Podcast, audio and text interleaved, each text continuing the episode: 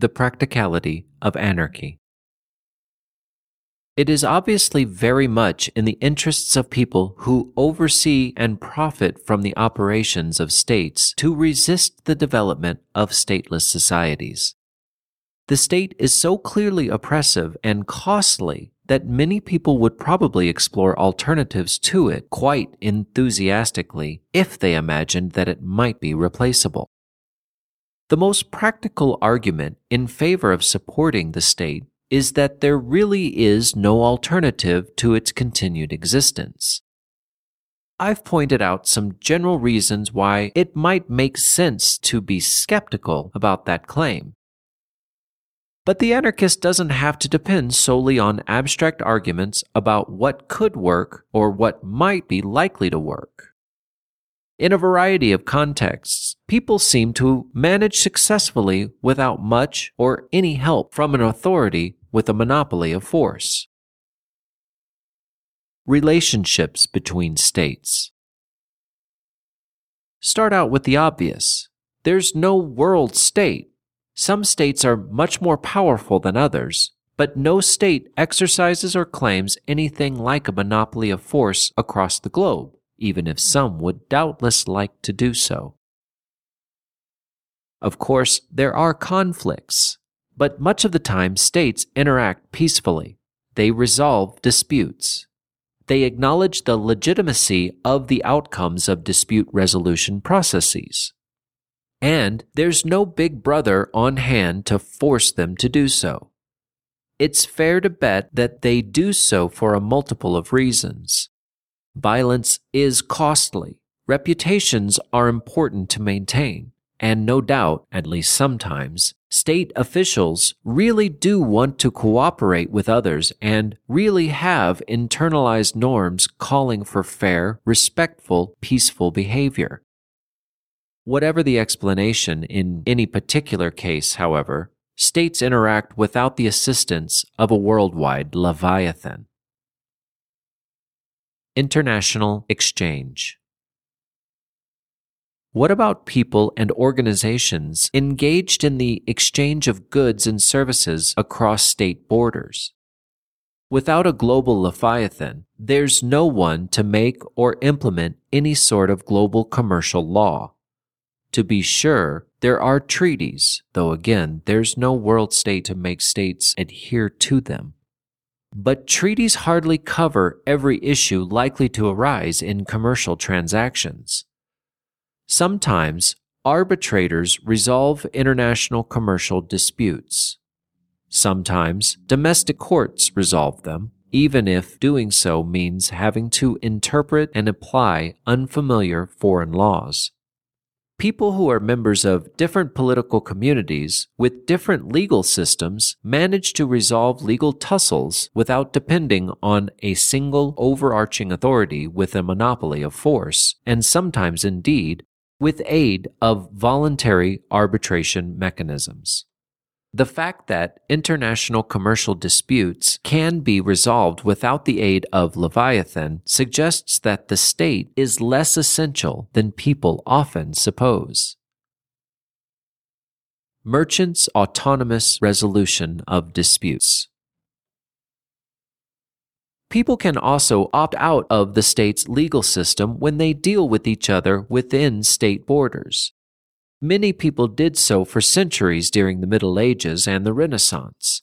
The lex mercatoria, merchant's own law, emerged as a predictable response to the absence of uniform standards for commercial transactions involving merchants from different regions traveling merchants could take advantage of merchants' courts established at trading fairs around Europe.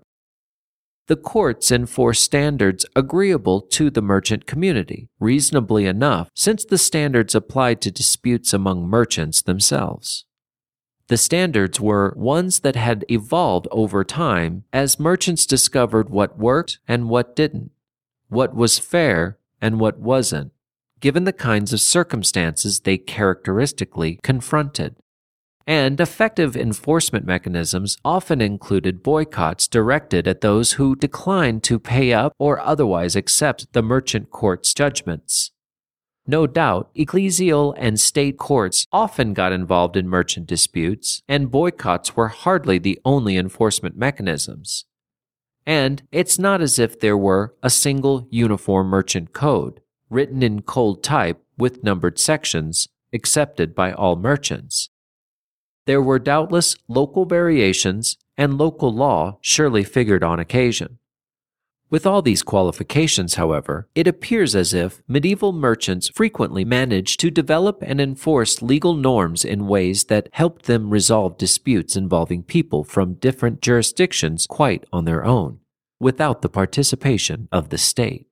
Later generations of traders have continued to do so, their experience, too, raises obvious questions about states' supposed indispensability as a source of legal rules and law enforcement. Medieval Iceland Medieval Iceland wasn't an anarchist paradise, but it managed quite nicely without state like institutions for the administration of justice and the maintenance of civil peace. No entity had a monopoly over the use of force. Apart from the funds needed to support a single part time worker, the legal system was not dependent on any sort of tax revenue there was widespread acceptance of a set of norms that governed how limited institutions, juries, as well as other groups, organized but basically voluntary, that bore the costs of members' access to the courts, met people's needs. The institutions were sufficiently stable to last for several centuries, during which Iceland lacked a king, a bureaucracy, or a tax system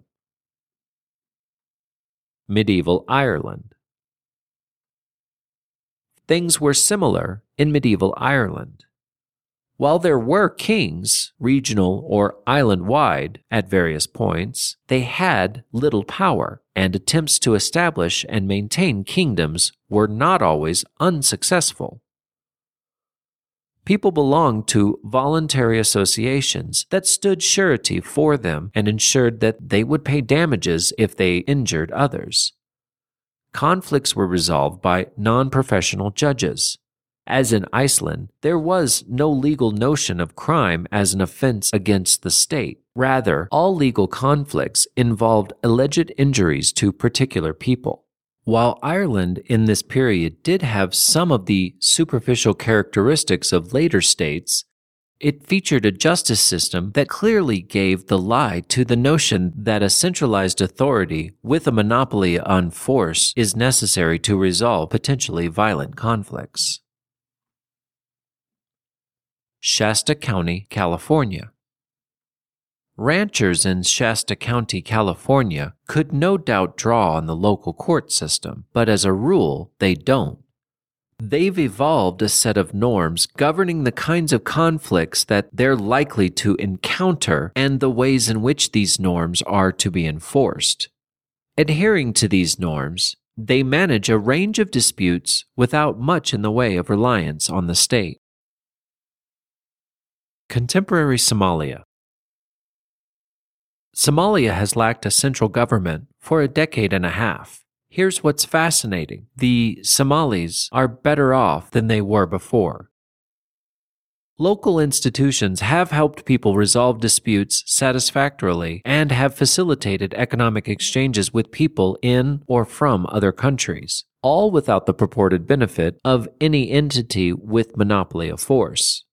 Somalia remains desperately poor and racked with violence, and doubtless someone could imagine a perfect, flawless government with the ability to make things better. But the reality remains that despite tremendous external pressures and internal thuggery, the Somalis have continued to maintain a self managed stateless society that represents a distinct improvement over the dictatorship they had previously suffered the Internet. The state would like to run the Internet, but it doesn't. Online, people manage to avoid the state's dictates, voicing dissent, planning demonstrations, engaging in forbidden transactions of all sorts. Obviously, they can't count on the state to help if one of the forbidden transactions goes wrong. But even when a perfectly legal deal is on the table, how often does anyone invoke state authority? Websites provide mechanisms both for reputational assessment of people offering to buy or sell goods and services and also for dispute resolutions.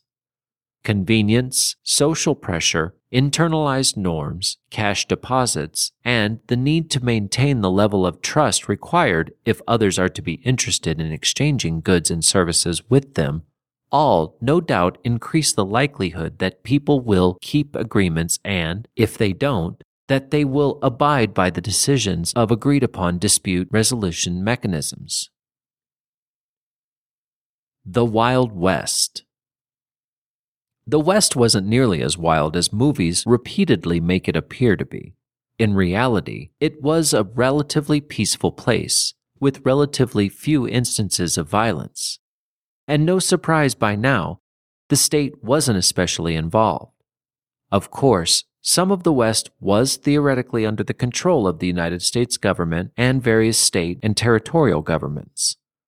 But the reality is that the ability of the authorities to prevent or resolve conflict was limited by transportation and communication costs and the relatively small number of available government personnel. So, how did people manage? Without the practical involvement of the state, or of anything much like the state, people settled arguments, retrieved stolen goods, and dispensed justice when things went wrong. Sometimes the sanctions they imposed were harsher than I'd be inclined to support. But it's worth noting that executions, presumably the most serious kinds of sanctions, were rarer than you might think, and that due process seems to have been consistently respected. In the absence of the state, people managed their own affairs with perhaps surprising success. Pirates. Okay, here's a fun one. Pirates did a surprisingly good job of regulating their relationships. They did so without the state, but also as members of organizations committed to aggressive violence. That might suggest, probably should suggest, that pirates weren't an especially compassionate or fair minded lot. Nonetheless, they proved able to order their relationships reliably. They arranged authority structures, agreed in advance on the division of loot after an attack, approved disciplinary procedures, and so forth. How?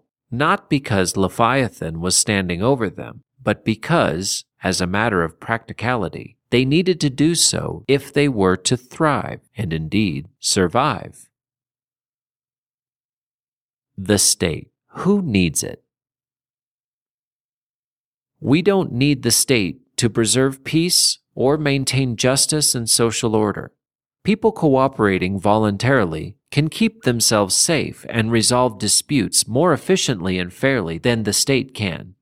The state is dangerous and wasteful, and it cannot, it could not, determine appropriate production levels and distribution patterns for goods and services, including those associated with defense and justice. The past and present experience of a range of social groups, including the experience of states interacting with each other, suggests that the heavy hand of state violence isn't necessary to foster orderly cooperation. And indeed, as I'll highlight in the next three chapters, the state itself poses enormous threats to everyone's freedom and well being, threats that give all of us good reason to want to seek alternatives.